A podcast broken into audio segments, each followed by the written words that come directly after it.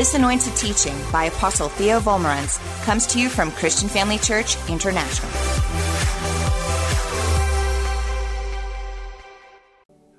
Hi, family. So glad we can be together again. Give yourselves a great big hand sitting in the sanctuary. Praise God. So glad you are in church. And if you're in the uh, theater, if you're in the Sheila Palmer, the Dr. Bev, or Dr. Theo, give yourselves a great big hand clap. So glad you're in church. And for all of you watching live at home, wherever you are around the world, welcome to church today. All right, this is part seven in our series. God has destined us to live in His abundant life. Now, we are living in a world that's full with fears and turmoil and confusion. I know that a lot of businesses have closed down. I'm aware of that. I'm aware that uh, people are being kept back at home, and so they've lost financial earnings, perhaps. Um, many have got sick, and a lot of folks are concerned about the vaccine and whatever have you. So there's a lot of concerns out there right now.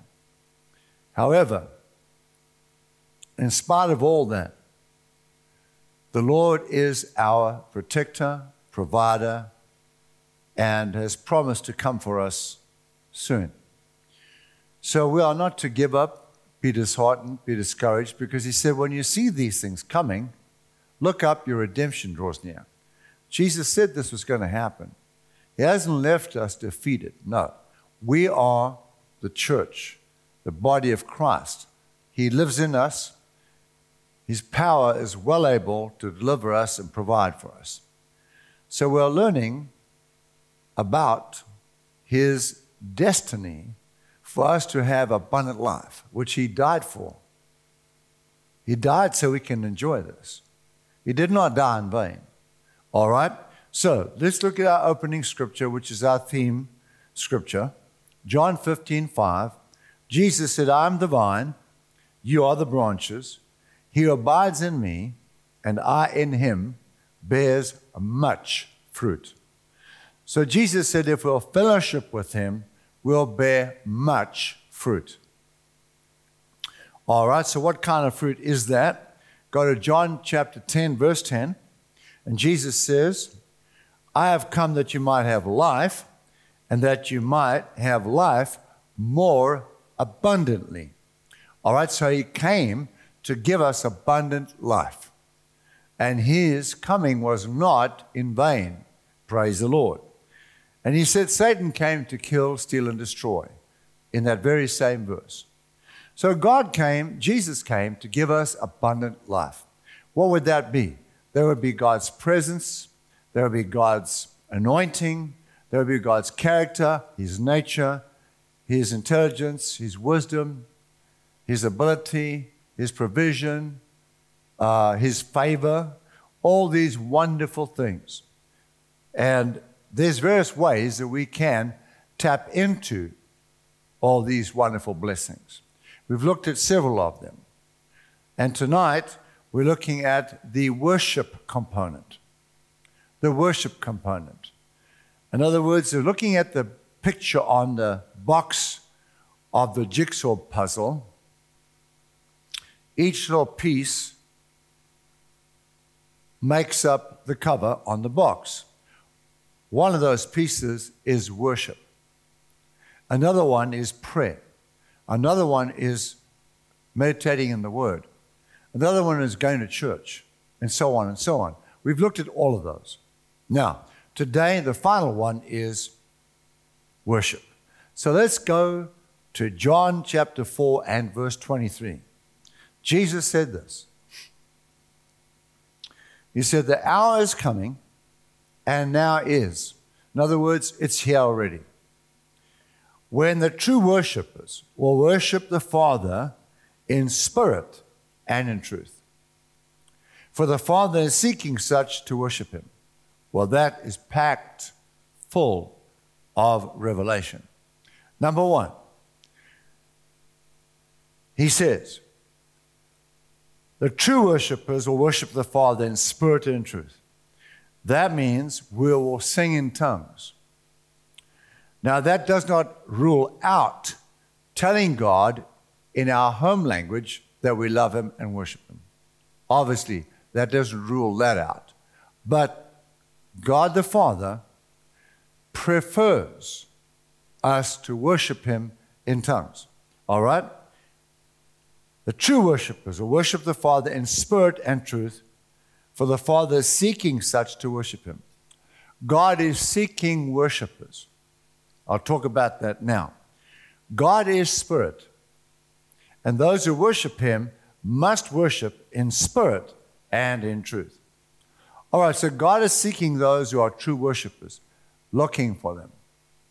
This means that God draws near to them and he manifests himself to them. He reveals himself to them. His presence abides on the worshiper. Now we see this in the life of David. All right, let's go to Psalm 30 and verse 4. David said, Sing praise to the Lord, you saints of his, and give thanks at the remembrance of his holy name. Now, Psalm 9, verse 1. David said, I will praise you, O Lord, with my whole heart. I will tell of all your marvelous works. All right, I will be glad and rejoice in you. I will sing praise to your name, Most High. Now I go to Psalm 5, verse 11. But let all those rejoice who put their trust in you. Let them ever shout for joy because you defend them. Let those also who love your name be joyful in you. For you, O Lord, will bless the righteous with favor. You will surround him as with a shield. Wow. You can see some of the fruit that comes through the praise and worship uh, is God's favor. God's abundant blessing on us, one more of the many blessings, is favor when we worship God. There are so many Psalms of David that deal with praise and worship. Clearly, David was a worshiper from his childhood. And that's why we see favor on David his whole life. Favor means that God puts you at the top, He puts you first. He makes sure that you are taken care of before others. Now, in the next portion of Scripture, we're going to see how David was invited by King Saul to come and worship God in the king's presence while he was still a teenager. So, David was a teenager. He's invited to come to the palace to worship God in the presence of the king. The anointing had lifted from King Saul because of his rebellion against God. And a demon spirit was tormenting the king. All right, let's read about that in 1 Samuel 16, verse 14. But the Spirit of the Lord departed from King Saul, and a distressing spirit from the Lord troubled the king. Now, in the Hebrew, it reads, God allowed this distressing spirit to trouble the king. In the English, we do not have a passive verb, only a causative verb. Therefore, the translators wrote this in the causative sense, but in the Hebrew, they have a passive verb. In other words, God allowed this to happen, He did not initiate it. God never sent a demon to harass the king. He allowed it. Actually, the king initiated it. Himself, with his rebellion, he opened the door for the devil to attack him. And God could not do anything to protect the king. All right, verse 15. And Saul's servants said to him, Surely a distressing spirit from God is troubling you. Or, a distressing spirit is allowed to trouble you. Let our master now command your servants who are before you to speak to a man who is a skillful player on the harp, and it shall be that he will play it with his hand when the distressing spirit from God is upon you, and you shall be well.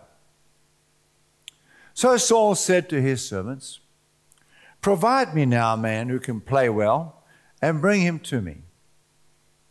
Then one of the servants answered and said, Look, I've seen a son of Jesse, the Bethlehemite, who is a skillful player, a mighty man of valor, a man of war, prudent in speech, and a handsome person. And the Lord is with him. Then Saul sent to Jesse, David's father, saying, Please let David, your son, stand before me for he has found favor in my sight. And so it was. Whenever the Spirit from God was upon Saul, that David would take a harp and play it with his hand, then Saul would become refreshed and well, and the distressing spirit would depart from the king. Now, when David worshiped God, the anointing of God came into the room and the demon had to leave. Remember, Jesus said, God is seeking such to worship him. And when we worship him, God's presence comes upon us. That's what happened. The presence of God came into the room and the demon left. The demon left. Saul would become refreshed and well, and the distressing spirit would depart from the king. So, now, if God had sent this distressing spirit to arrest King Saul, why would God chase the demon when the anointing came? Let me say it again. If God sent the demon, God would not chase the demon. Right? If he sent the demon to arrest Saul, why would he chase him away? He wouldn't do that. That would be crazy. Imagine if Natalie and Candace were now small, right? And I said, I said, uh, Candace, please go get Dad a glass of water. And off she went to the kitchen. So then I called Natalie. I said, Now, Natalie, stand behind the wall there. And when Candace comes down with the water, jump on her. Don't let her bring me the water. Wouldn't that be schizophrenic? Give one person instruction to do something for me and I can send somebody else to stop them. That's craziness. God's not crazy. Why would He send a demon to harass the king, then send the anointing to chase the demon? Right, that's not God. So say this with me, please. The anointing breaks the yoke. Say this when the anointing came, because of worship, the demon had to flee.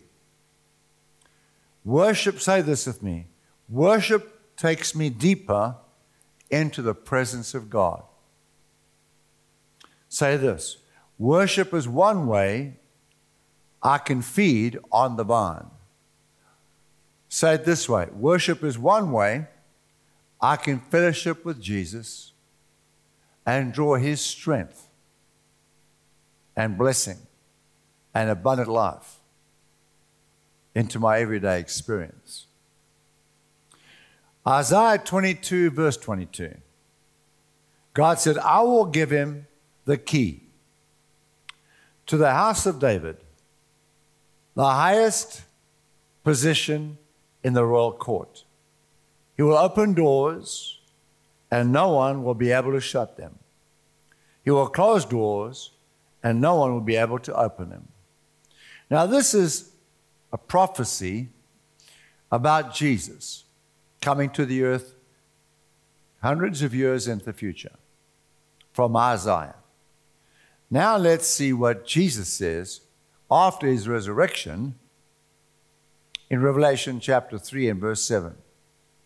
But notice particularly in Isaiah that the key of David is a key that opens doors that no one can shut. And it closes doors that no one can open. That's the key of David. And here God says, I'm going to give that key, David's key, to Jesus. Interesting, is it not? All right, now watch Revelation 3, verse 7. Jesus said this after his resurrection, Jesus talking here. He said, Write this letter to the angel of the church in Philadelphia. Or you might say to the pastor of the church in Philadelphia. Write this letter. He's talking to John. This is the message from the one who is holy and true. This is the message from Christ, the resurrected Christ he is the one who has the key of David, just like Isaiah prophesied. He's saying, I have, Jesus is saying, I have the key of David. Not my key, David's key. okay. Watch this. He opens doors and no one can shut them. David opens doors that no one can shut. He shuts doors that no one can open. So Jesus is saying, I have the key of David. He can open doors and no one can close them. I've got the key. Verse 8 I know your works. See, I have set before you an open door, and no one can shut it.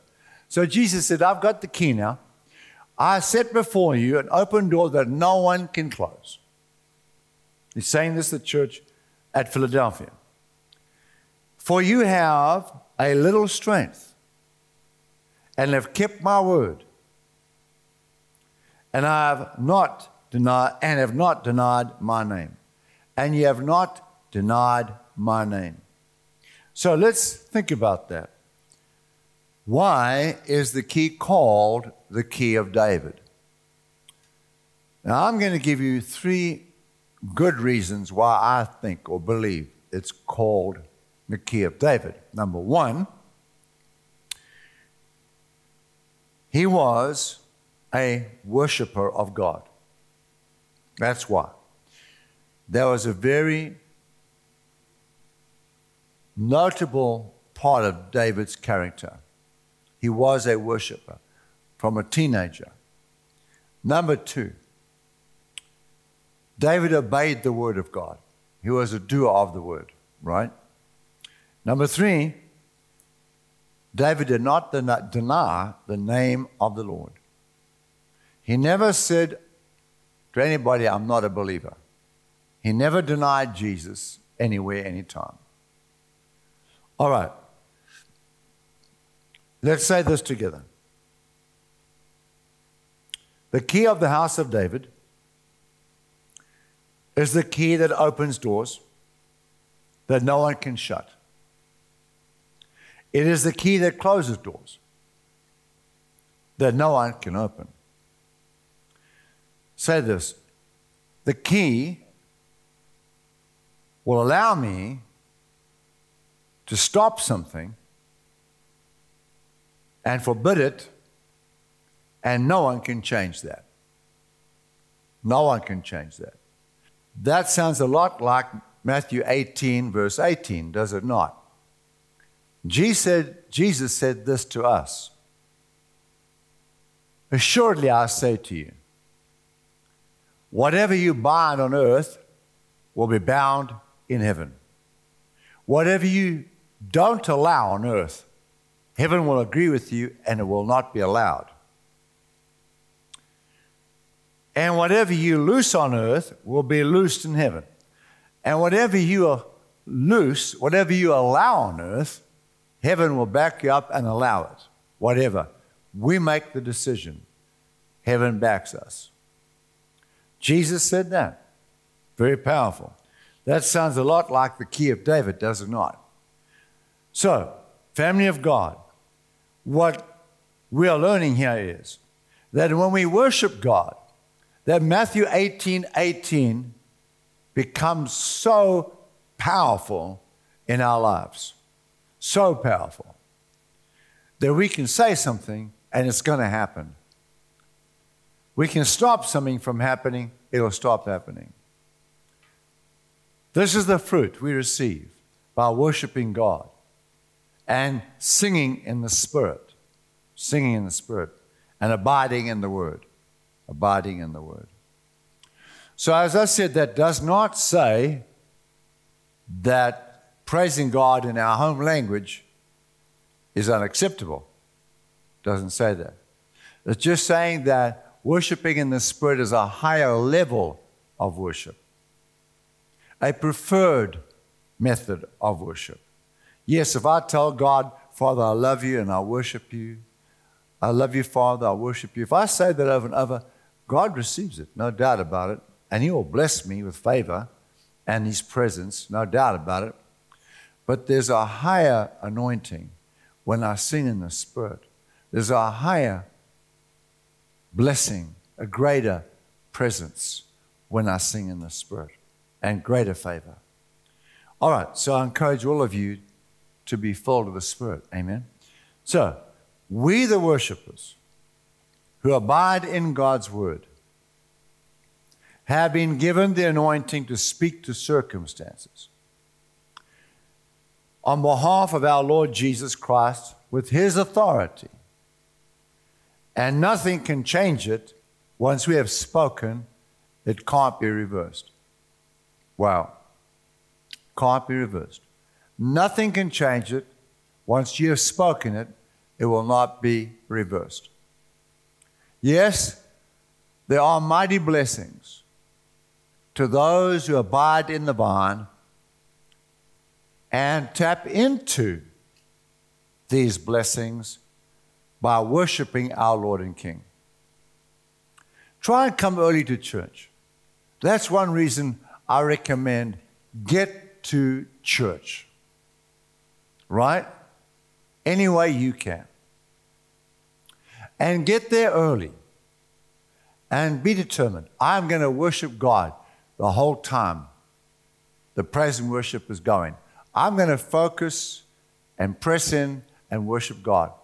If you'll do that, family, you'll see great blessings come to you in your life. Don't be a spectator at church during worship. There's too many believers looking around to see who's here. There's too many believers looking around, staring into space while worship's on. We're not going to walk in this great blessing or favor by doing that. Just being there doesn't mean all this works for us. We have to press in. Don't be a spectator on the grandstands. Get down and play the game. Get on the field. If you become a consistent worshiper, you will see problems melt away. Problems melt away you will see doors open. Doors open for you that would never have opened normally. Circumstances change in your favor that would never change normally. Opportunities will come your way that you'd never have dreamt possible. Because God's favor, He'll just want to bless you and you'll see it happen. Worshipping God, I believe, personally, is one of the great keys that the Church of Jesus Christ has not used as it should. And I believe in these last days, we're going to see that key being used mightily.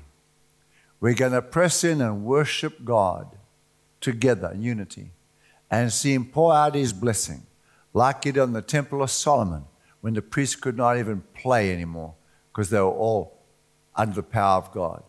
In the upper room, when the Spirit of God came down and filled them all with tongues and the Holy Ghost. Yes, when you worship God, the cloud of His glory will fill the room where you are, and you will see the victory that you never thought possible.